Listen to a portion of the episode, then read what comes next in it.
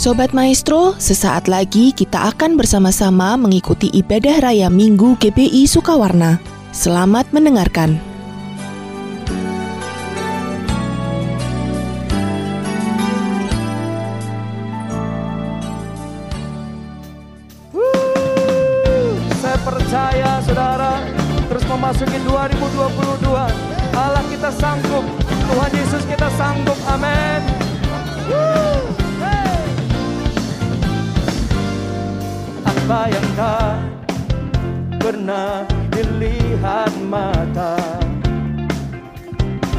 Tak pernah didengar telinga. Tak pernah timbul di dalam hati semua disediakannya. Amin.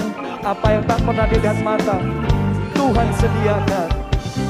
Apa yang tak pernah dilihat mata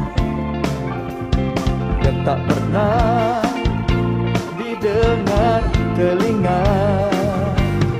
Oh, yang tak pernah timbul di dalam hati.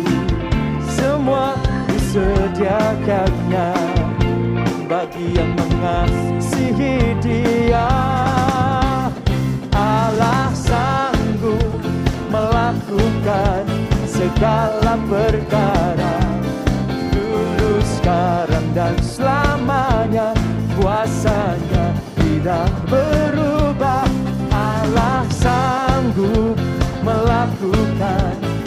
segala perkara Dulu, sekarang, dan selamanya Kuasanya tak berubah. Percaya katakan amin. Ayo nyanyi sama-sama. Apa yang tak pernah dilihat mata Yang tak pernah didengar telinga yang tak pernah timbul di dalam hati.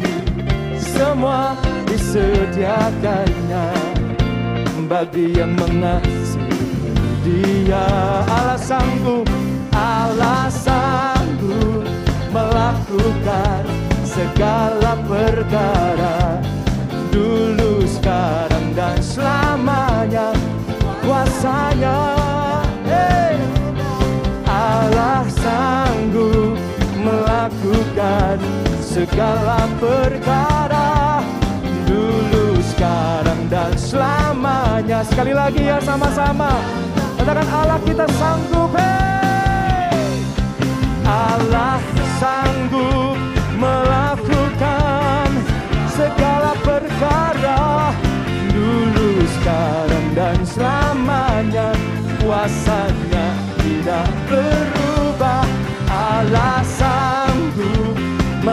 melakukan segala perkara.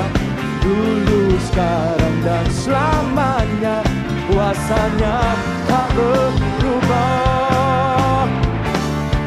Allah sanggup melakukan segala perkara. Dulu, sekarang, dan selamanya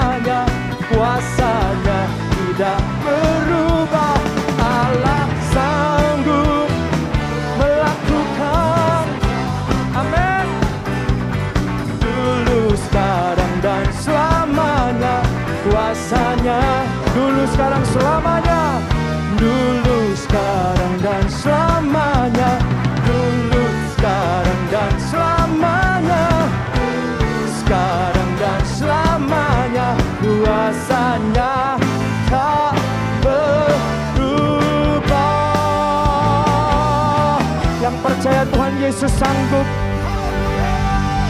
Sorakan haleluya. Aku diberkati Aku dilimpahi Karena Allah sanggup Untuk saudara ayo nyanyikan. Aku diberkati Aku dilimpahi Atas sempurna anugerah Tuhan bagiku.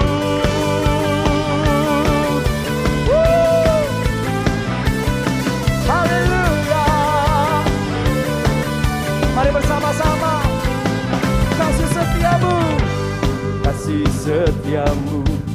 Nyata bagiku. Hikmat kebajikan Tersedia bagiku Sebab Allah sanggup Limpahkan segalanya. Dan anugerahnya sangat besar bagiku. Percaya aku diberkati aku dilimpahi karena Allah sanggup untuk menyediakan aku diberkati aku dilimpahi atas sempurna anugerah Yesus. Anugerahmu besar bagi kami ya Tuhan.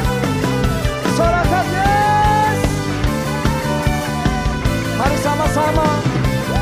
Come on. Kasih setiamu nyata bagiku Hikmat kebajikan tersedia bagiku. Oh, Sebab Allah sanggup limpahkan segalanya.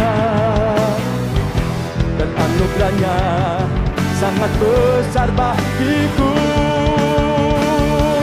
Aku diberkati aku dilimpahi karena Allah sanggup untuk menyediakan aku diberkati amin.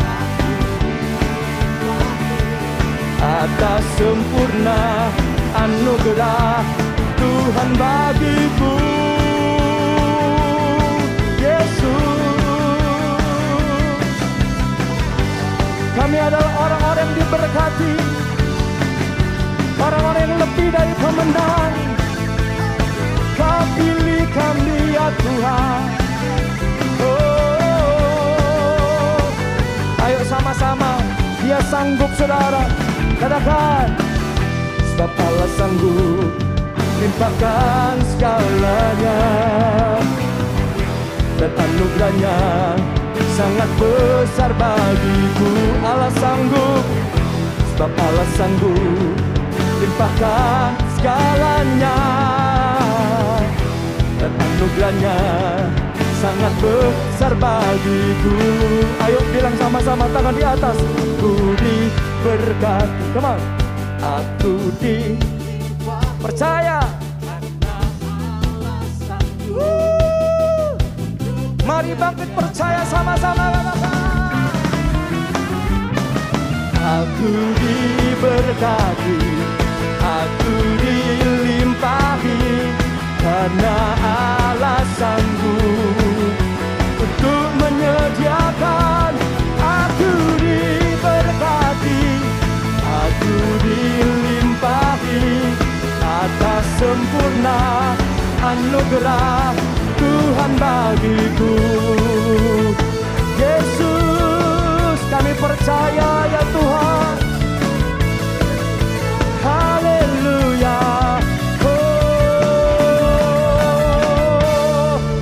berikan sorak-sorai Sebab kami percaya Kami adalah orang-orang yang diberkati Sorakan haleluya Jesus, Jesus. Kami percaya Tuhan, kami adalah orang-orang yang diberkati, orang-orang yang berkemenangan. Terima kasih ya Tuhan, terima kasih. Engkau terus menuntun hari-hari kami. Engkau terus menjawab doa-doa kami. Kalau sampai hari ini semua karena anugerah Tuhan. Oh Bapak Ibu Saudara, saya mengajak kita bersyukur Sebab kasihnya besar bagi kita Sebab kasihnya limpah bagi kita Haleluya Dia yang terbaik Tuhan mengerti Yang terbaik bagi kita Bagian kami hanya percaya. Oh Bapak Ibu Saudara di rumah-rumah. Di mana pun berada mari kita sembah dia. Percaya kepada Yesus. Percaya kepada Yesus Tuhan.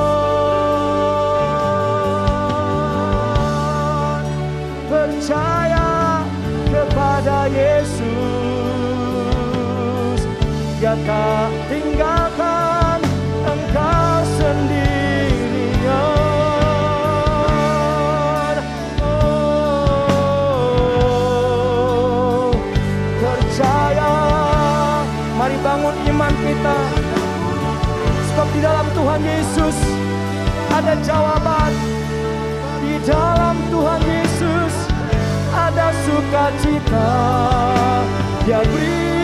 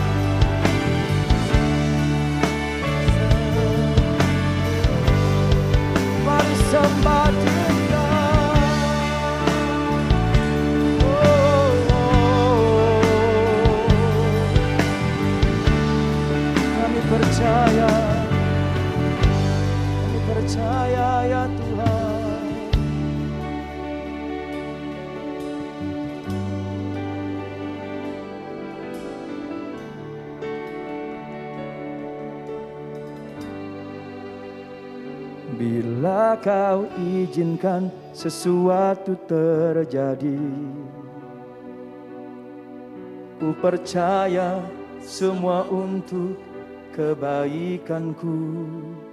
Bila nanti telah tiba waktumu Ku percaya kuasamu memulihkan hidupku. Waktu Tuhan pasti yang terbaik.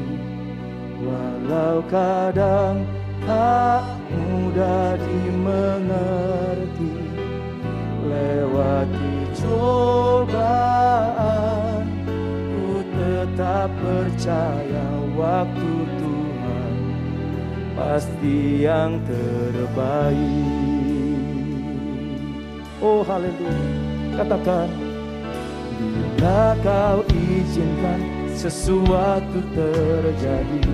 Amin. Ku percaya semua untuk kebaikanku. Bila nanti telah tiba waktumu Ku percaya kuasamu memulihkan hidupku. Waktu Tuhan pasti yang terbaik. Walau kadang tak mudah dimengerti Lewati cobaan Ku tetap percaya waktu Tuhan yang terbaik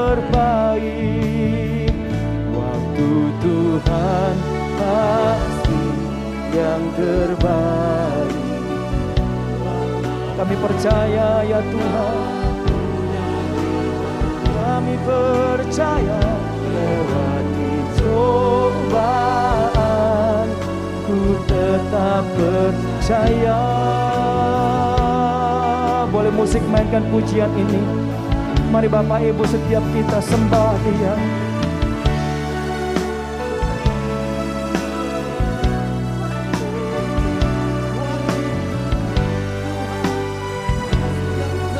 Kami percaya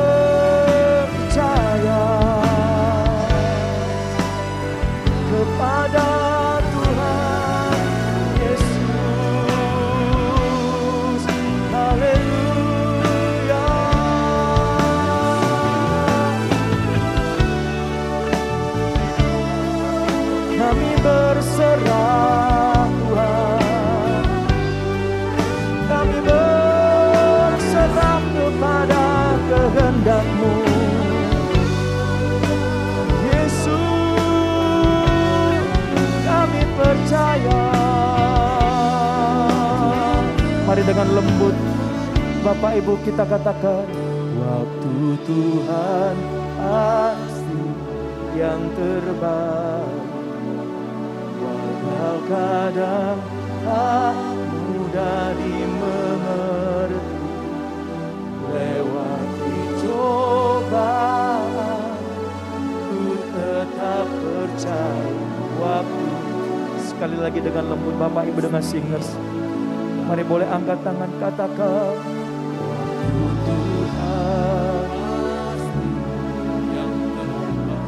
Kami adalah yang berserah kepada Engkau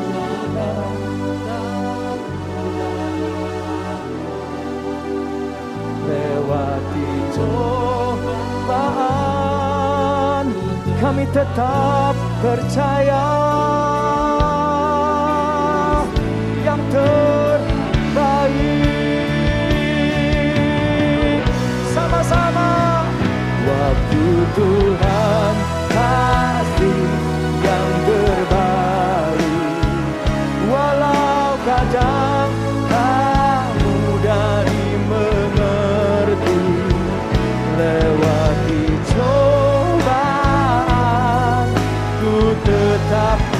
percaya.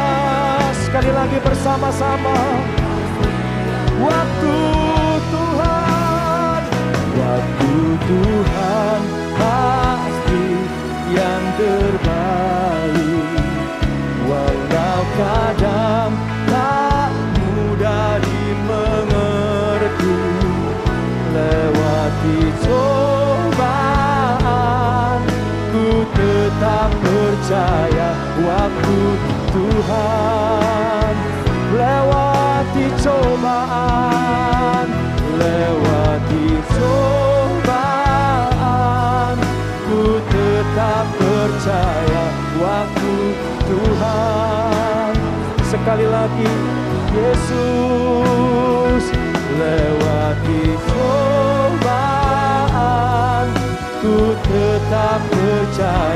Waktu Tuhan Pasti yang terbaik.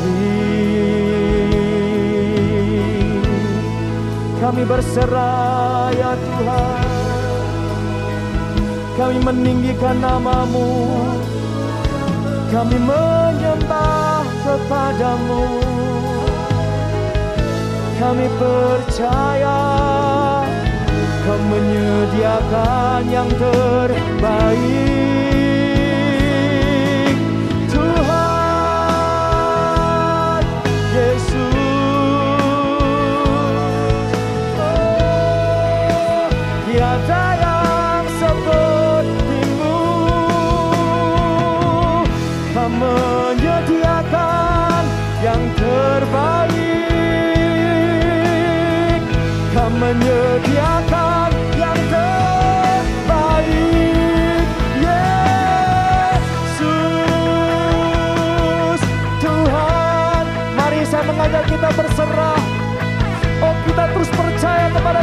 Yesus sembah dia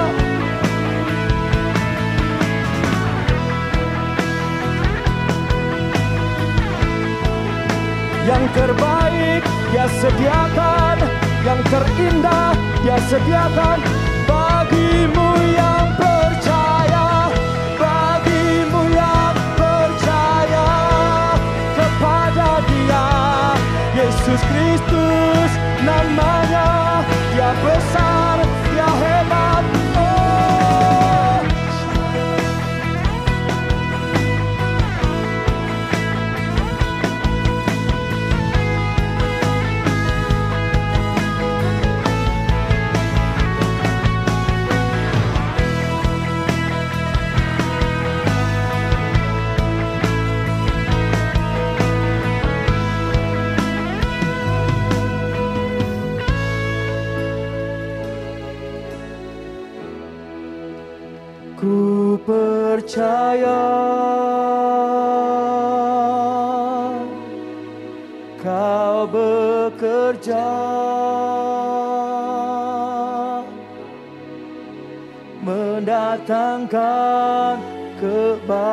kebaikan di hidupku.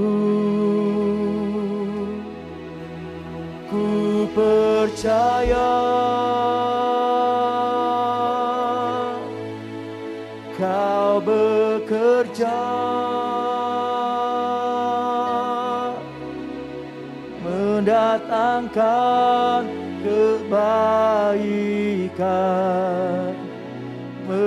Mendatangkan kebajikan.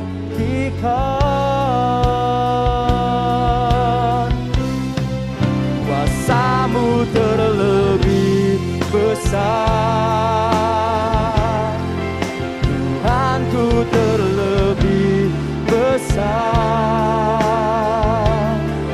Tak pernah terlambat janjimu ya Tuhan Menolong hidupku. Kuasamu, kuasamu terlebih besar. Tuhanku terlebih besar. Tak pernah terlambat janjimu ya Tuhan. Pulihkan hidupku Mari bersama-sama percaya Kuasamu terlebih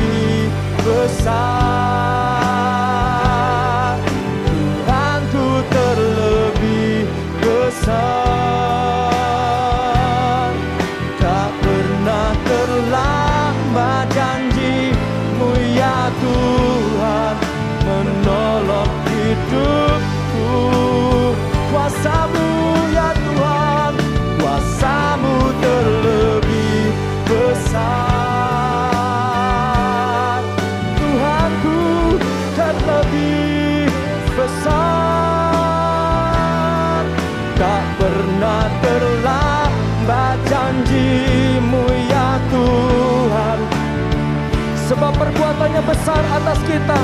Mari declare sama-sama on. Perbuatannya besar. Perbuatannya besar.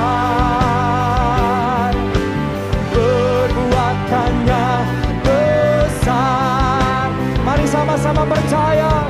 Saudara declare sama-sama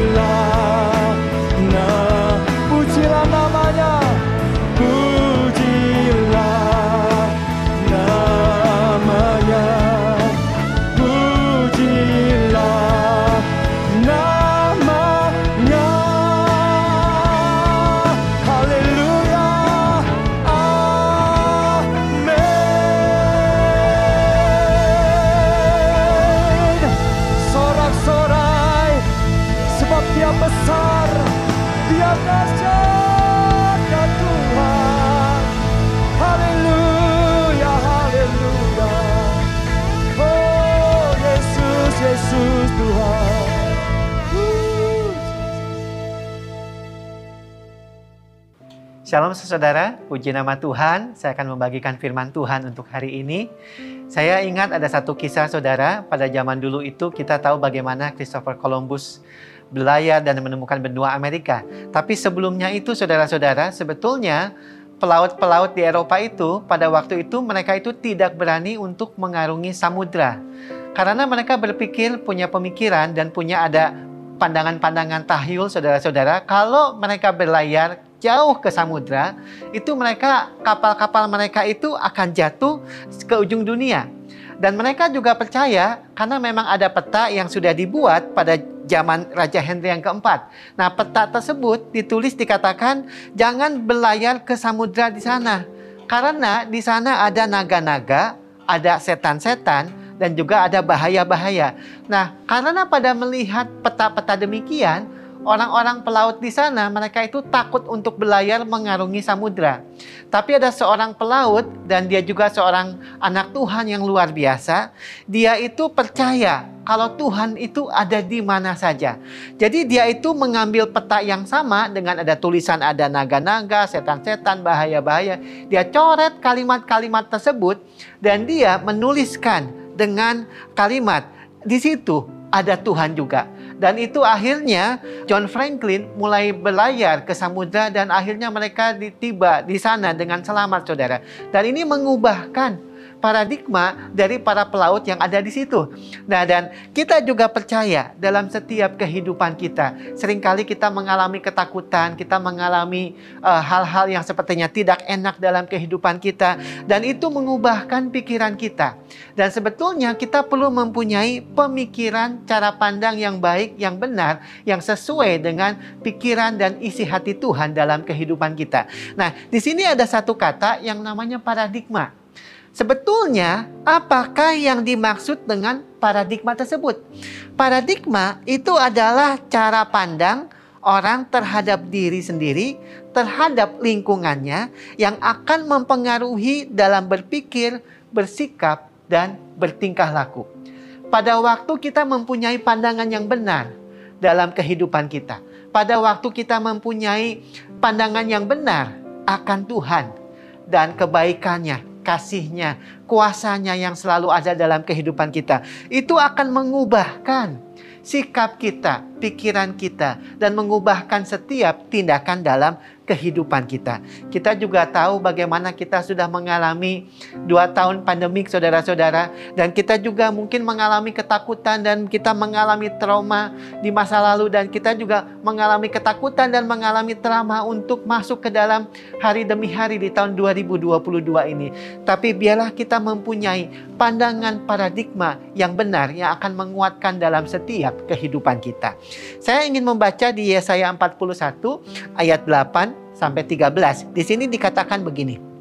Nah, Saudara, ini konteksnya itu adalah bangsa Israel pun mengalami ketakutan dan mengalami trauma. Ayat yang ke-8 dikatakan begini. Tetapi engkau, hai Israel hambaku, hai Yakub yang telah kupilih, keturunan Abraham yang kukasihi. Engkau yang telah kuambil dari ujung-ujung bumi dan yang telah kupanggil dari penjuru-penjurunya. Aku berkata kepadamu, engkau hambaku.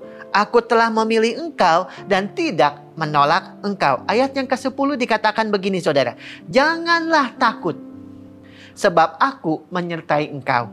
Janganlah bimbang sebab aku ini Allahmu. Aku akan meneguhkan bahkan akan menolong engkau Aku akan memegang engkau dengan tangan kananku, dengan yang membawa kemenangan. Itu janji Tuhan yang luar biasa dalam kehidupan kita saudara.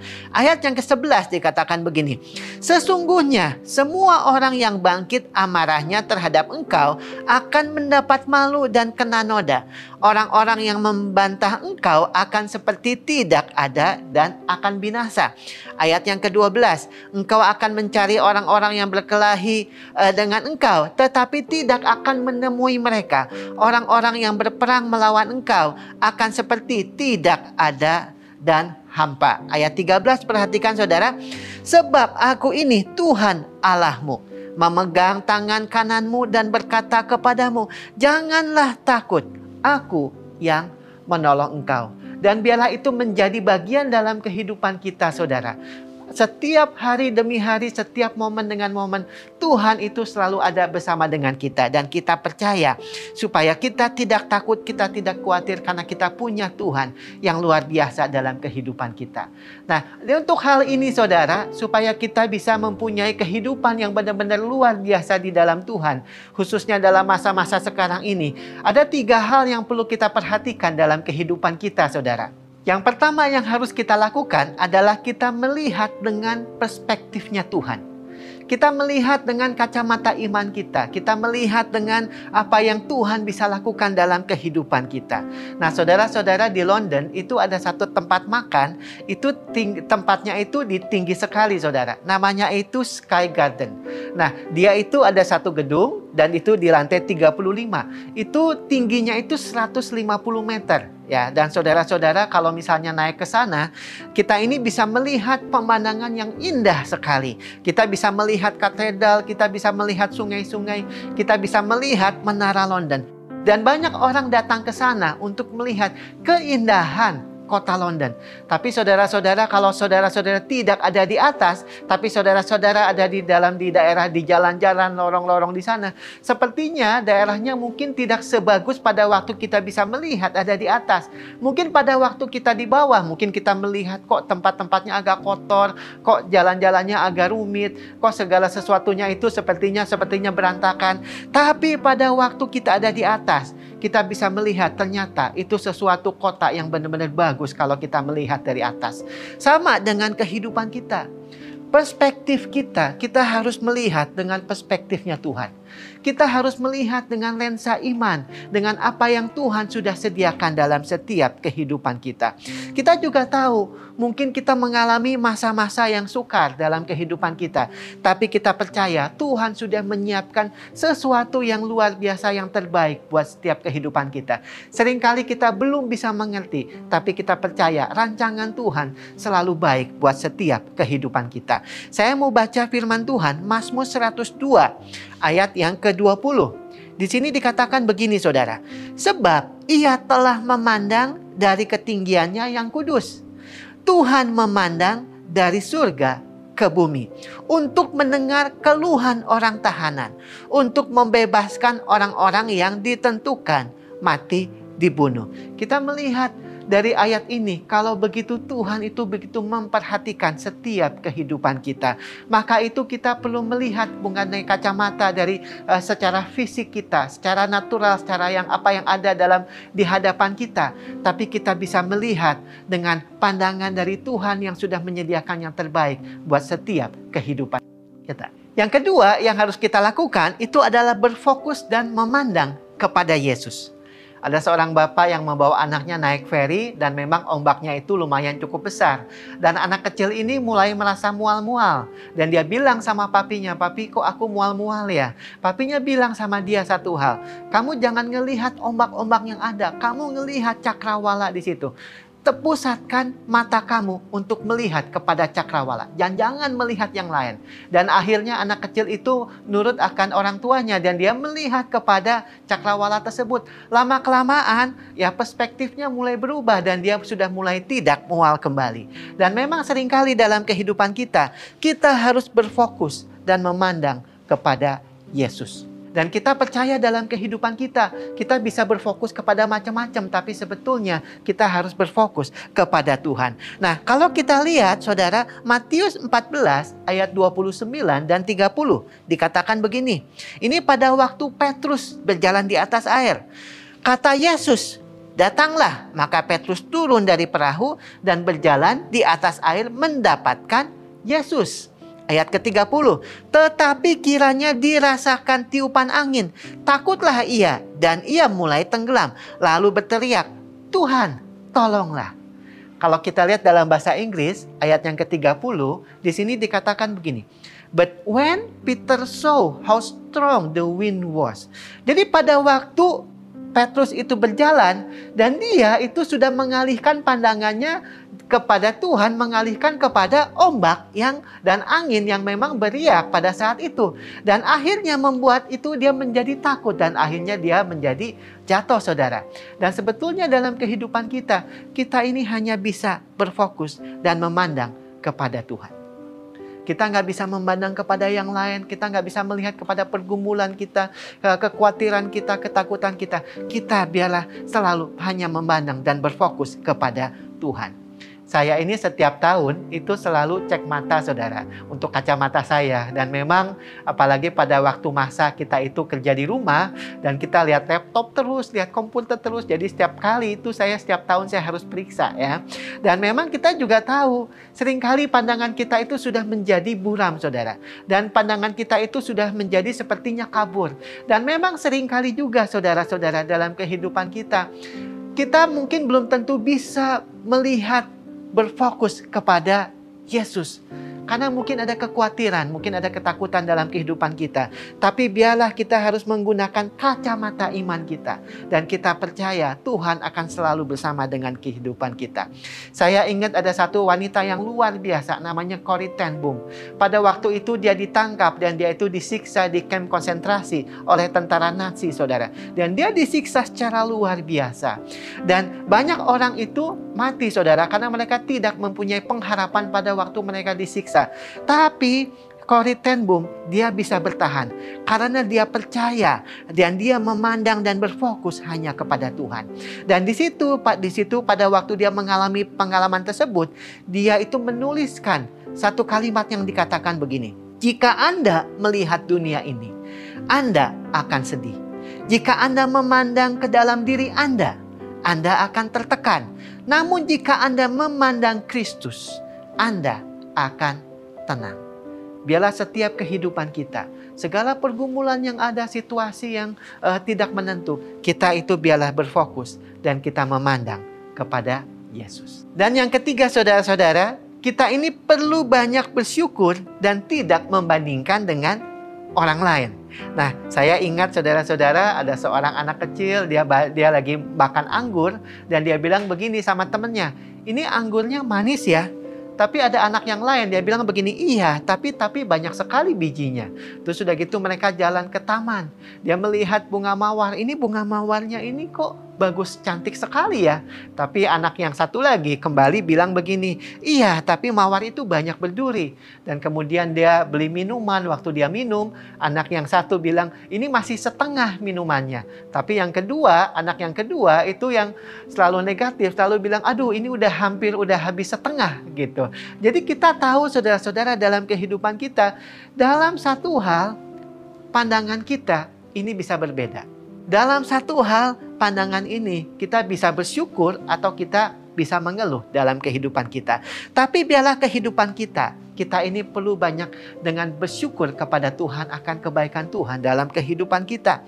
Nah, saya ingat ada seorang ibu dia meminta anaknya yang sulung untuk pergi ke warung dan kemudian untuk suruh beli uh, minyak di dalam botol. Pada waktu itu, waktu anak sulungnya itu balik ke rumah, rupanya dia itu jatuh dan botolnya itu pun juga jatuh. Dan akhirnya waktu dia pulang, ya dia bilang sama maminya, "Mami, mami sorry tadi saya jatuh."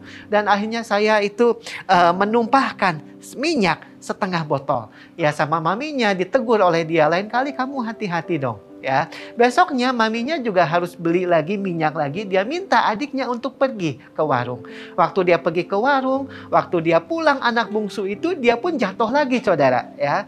Dan kemudian ya minyaknya tinggal setengah. Tapi pada waktu dia ketemu dengan maminya, anak ini lebih pintar. Dia bilang begini, e, mami mami tadi aku jatuh.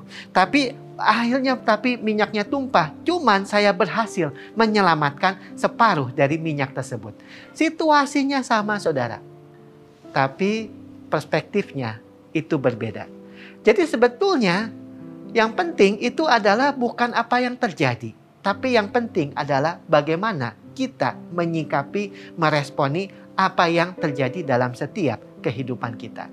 Nah, sering kali kita ini kurang mengucap syukur saudara-saudara. Tapi kalau kita bayangkan, kita pikirkan kebaikan Tuhan, kita masih ada sampai saat ini. Semuanya itu karena kasih karunia Tuhan.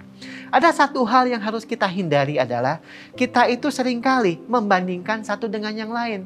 Sehingga sering kali sukacita kita itu hilang. Rasa pengucapan syukur dari kita itu sering kali menjadi hilang. Karena kita sering membandingkan kepada orang yang lain. Nah, di sini dikatakan dalam dalam bahasa Inggris, comparison is the thief of joy. Membanding-bandingkan itu adalah pencuri sukacita kita. Dan kalimat kedua dikatakan begini, comparison is the biggest enemy of contentment. Membanding-bandingkan adalah musuh terbesar dari rasa kita itu bersyukur, rasa cukup dengan apa yang Tuhan sudah berikan dalam kehidupan kita. Nah, Rasul Paulus pun menegur saudara-saudara jemaat di Korintus. 1 Korintus 10 ayat yang ke-12 dikatakan begini. Memang kami tidak berani menggolongkan diri kepada atau membandingkan diri dengan orang-orang tertentu yang memujikan diri sendiri. Mereka mengukur dirinya dengan ukuran mereka sendiri dan membandingkan dirinya dengan diri mereka. Alangkah bodohnya mereka. Ya, saudara-saudara, biarlah kehidupan kita banyak bersyukur, saudara. Pada waktu kita bersyukur, perspektif kita itu berubah kita melihat bagaimana Tuhan itu begitu baik dalam kehidupan kita. Bagaimana Tuhan sudah memelihara kehidupan kita sampai saat ini, saudara. Nah, saya ingat ada satu kisah seorang nenek, saudara, yang suaminya sudah meninggal cukup lama. Dan nenek ini usia 92 tahun. Dia pikir daripada dia tinggal di rumah, dia berpikir dia ingin masuk aja ke panti jompo. Karena mungkin dia akan lebih ada teman-teman di situ. Dan ada orang-orang yang bisa merawat dia. Jadi dia daftar masuk ke panti jompo tetangganya itu cukup baik saudara sehingga dia mengantarkan nenek ini masuk ke panti jompo. Dan pada waktu itu dia sudah daftar dan uh, orang di sana bilang, e, "Nek, tunggu bentar ya." Gitu hanya sudah dia duduk di situ, kemudian kamarnya ternyata sudah disiapkan. Ada petugas yang datang saudara, datang kepada nenek itu, "Nek, kamarnya udah siap, yuk kita naik ke atas ya." Nah, pada waktu mereka berjalan dengan petugas itu, terus petugas itu mulai menjelaskan mengenai kondisi kamar tersebut. Dia bilang kamarnya itu bagus kok, bisa melihat keluar. Terus udah gitu uh, petugas itu bilang kordennya itu baru diganti dan kordennya itu juga bagus warnanya gitu. Ini neneknya udah langsung bilang sama petugas tersebut, "Oh ya, saya suka dengan gordennya." gitu. Nah, petugas ini sambil jalan, "Loh, Nek, nenek kan belum lihat uh, kamarnya kayak bagaimana. Nenek kan belum lihat kordennya kayak gimana. Kok nenek udah bilang kalau kordennya itu bagus gitu. Nah, nenek itu bilang begini saudara. Hal itu tidak ada pengaruhnya bagi saya. Dan dia bilang begini saudara. Kebahagiaan adalah sebuah pikiran. Entah saya menyukai kamar saya atau tidak, hal itu tidak tergantung pada bagaimana penataan kamar saya. Itu tergantung pada bagaimana saya menata pikiran saya. Saudara-saudara, biarlah kita mempunyai perspektif yang penuh dengan pengucapan syukur. Dan kita akan mengalami banyak perkara dalam kehidupan kita bersama dengan Tuhan. Dan kita akan merasakan damai sejahtera, kita akan merasakan sukacita karena kebaikan Tuhan dalam kehidupan kita. Jadi ada tiga hal yang perlu kita perhatikan saudara. Yang pertama, biarlah kita melihat dengan sudut pandang dengan perspektif dengan paradigma Tuhan. Yang kedua, kita itu perlu berfokus dan memandang kepada Yesus. Dan yang ketiga saudara, biarlah kehidupan kita banyak bersyukur dan tidak membandingkan dengan orang lain. Dan kita percaya Tuhan akan melakukan banyak perkara dalam kehidupan kita. Nah saudara-saudara, tahun lalu itu anak saya yang pertama itu harus masuk ke universitas. Dan dia sudah selesai ya di taraf SMA dan pada waktu dia sudah selesai, teman-temannya dia itu sudah ditawarin uh, beasiswa-beasiswa oleh universitas di Singapura.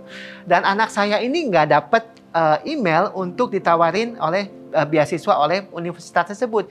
Jadi dia mulai bertanya-tanya gitu ke saya ya, papi kenapa ya? Kok teman-teman aku tuh enak banget? Kok teman-teman aku tuh enak banget ya? Mereka sudah ditawarin beasiswa ya, padahal pendaftaran belum mulai untuk masuk ke universitas tersebut sudah ditawarin. Ayo kamu mau nggak beasiswa? Kamu mau nggak beasiswa? Kamu mau nggak beasiswa? Anak saya itu tidak ditawarin apa-apa saudara.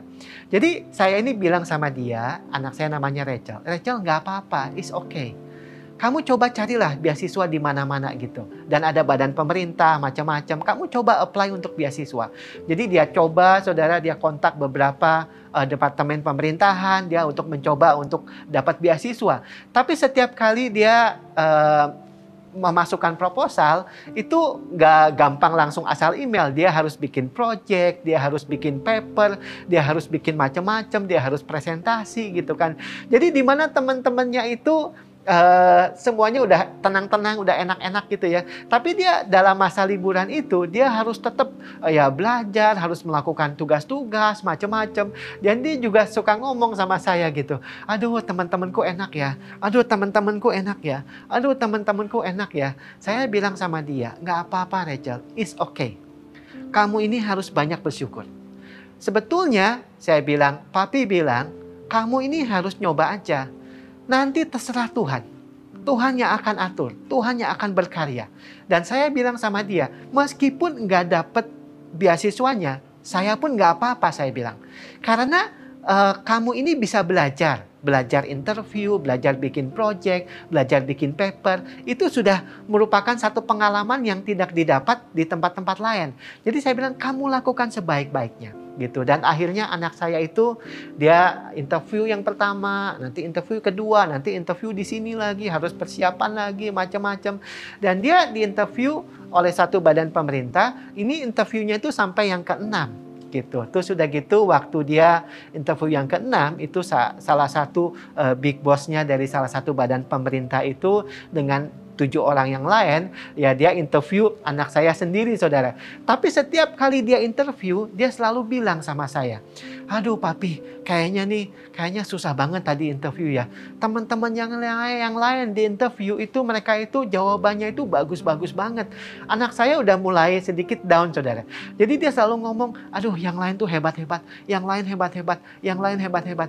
Saya bilang sama anak saya, Rachel, gak usah khawatir Memang mungkin mereka itu lebih hebat-hebat, tapi kita punya satu hal, yaitu kita punya perkenanan Tuhan. Yang penting kamu melakukan yang terbaik. Yang penting kamu melakukan berusaha. Ya, lakukan yang terbaik dan biar Tuhan yang beracara, Saudara. Jadi pada waktu selesai interview yang terakhir, ya Saudara-saudara, ya selama itu selama penantian yang cukup lama, ya itu nggak ada kabar mungkin sekitar sebulan setengah tuh nggak ada kabar diterima atau enggak gitu ya. Dan akhirnya terus pada waktu masa penantian itu anak saya tuh datang sama saya, papi papi aku mau ambil puasa. Saya bilang puasa sampai kapan gitu, berapa lama, berapa hari. Dia bilang saya akan puasa sampai dapat kabar dari badan pemerintah tersebut. Ya, jadi dia puasa saudara. Ya, saya dalam hati juga ya kita berdoa bersama-sama kepada Tuhan, saudara. Dan pada waktu selesai mungkin satu setengah bulan, saudara. Dan akhirnya kita itu menerima telepon. Kalau dia itu diterima dan dia dikasih beasiswa. Dan rupanya pada waktu kita melihat kontraknya, saudara. Kita melihat kontraknya, loh kok ini uh, jangka waktunya panjang juga ya, lima tahun gitu ya. Jadi saya bilang sama anak saya, kamu email, kok ini kontraknya lama ya, lima tahun ya. Terus kemudian pada waktu dia email, dia dibales ya, dan ternyata uh, orang di pemerintahan itu bilang sama anak saya, oh iya soalnya yang untuk paket buat kamu itu bukan hanya S1, tapi paket kamu beasiswanya sekalian dengan S2. Dan setiap bulan anak saya itu dikasih allowance saudara ya dikasih uang uh, untuk uh, untuk mereka kalau perlu untuk keperluan uh, macam-macam saudara. Dan apa yang dikasih oleh uh, kepada anak saya malah jauh lebih besar dari teman-teman dia itu yang pada waktu itu dari awal sudah ditawarkan untuk beasiswa-beasiswa gitu. Dan pada waktu kita mendapat kabar tersebut, saya pikir ternyata Tuhan itu benar-benar luar biasa. Dan kita belajar untuk banyak mengucap syukur. Kita ini belajar untuk berfokus dan memandang kepada Yesus. Dan kita ini belajar untuk melihat dengan perspektifnya Tuhan. Dan kita percaya Tuhan pun pasti akan melakukan banyak perkara dalam kehidupan kita. Mari kita berdoa. Tuhan kami berterima kasih ya Bapa. Terima kasih untuk kebaikanmu, terima kasih untuk berkatmu, penyertaanmu, pertolonganmu dalam kehidupan kami. Kami percaya Tuhan dalam hari-hari ke depan ya Bapa. Engkau pun akan terus bekerja dan berkarya dalam setiap kehidupan kami Tuhan. Kau memakai kami untuk menjadi alatmu Tuhan, untuk menyampaikan rencana-rencanamu Tuhan juga bagi mereka yang masih belum mengenal Engkau ya Bapa. Terima kasih Tuhan. Cap syukur untuk kebaikanmu. Hanya di dalam nama Tuhan Yesus Kristus kami berdoa. Terpuji nama Tuhan. Amin. Sobat Maestro, Anda baru saja mengikuti ibadah raya Minggu GBI Sukawarna. Anda dapat mengikuti ibadah raya minggu ini di Maestro Radio Bandung YouTube channel. Terima kasih atas kebersamaan Anda. Selamat hari Minggu dan Tuhan Yesus memberkati.